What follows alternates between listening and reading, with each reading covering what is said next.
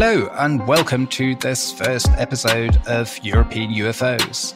I'm your host, Sebastian, and I'm super excited to take you on a journey into the realm of the unknown, mysterious, and perhaps even uncanny. UFOs, cryptids, apparitions, poltergeists, religious miracles are all on the agenda.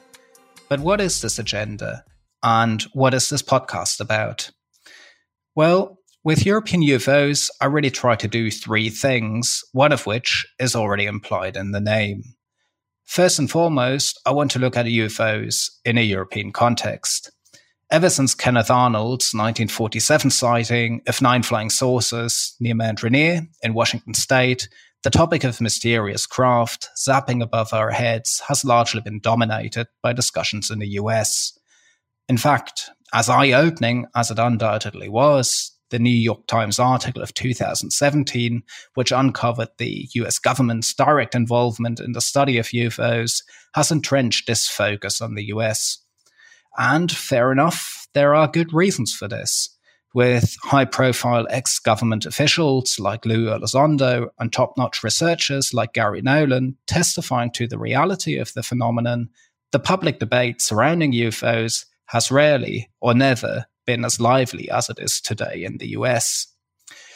But surely, if we talk about craft that outmaneuver some of the most advanced fighter jets of the most powerful military on the planet, then territorial borders appear to be trivial, right?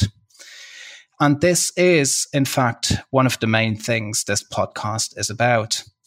There's now a plethora of evidence gathered over the years by highly skilled researchers and credible witnesses showing unequivocally that UFOs are just as common in other parts of the world as they are in the US.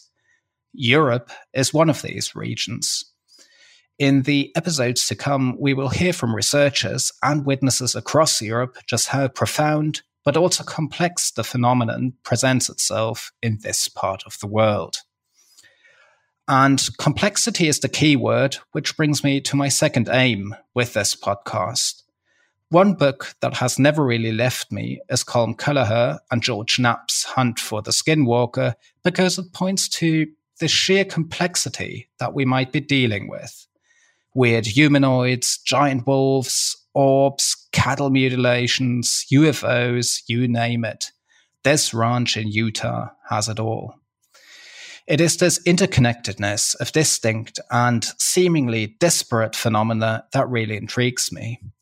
What Hunt for the Skinwalker, and more recently its sequel, Skinwalkers at the Pentagon, showed is that we really can't treat UFOs apart from all the other weird stuff that's often associated with them.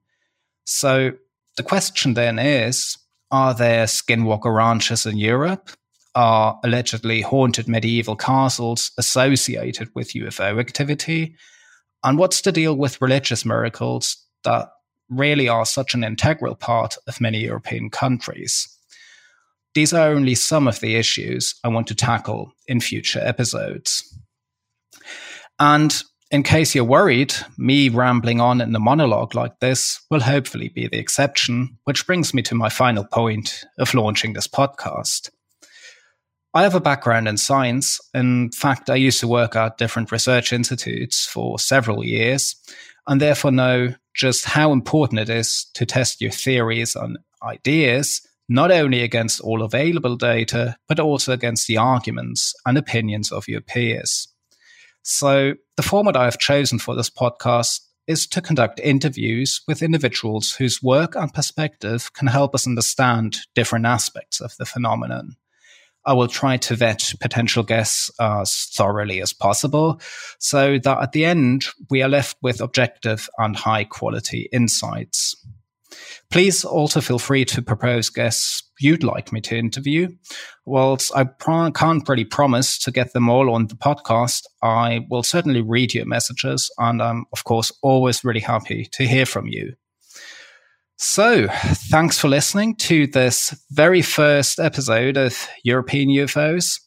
In the next episode, I'll have some great guests to talk about one of the most enigmatic, but also, in my mind, at least greatest European UFO cases, which includes miracles, and even a cover up by the Catholic Church. So please stay tuned and see you next time.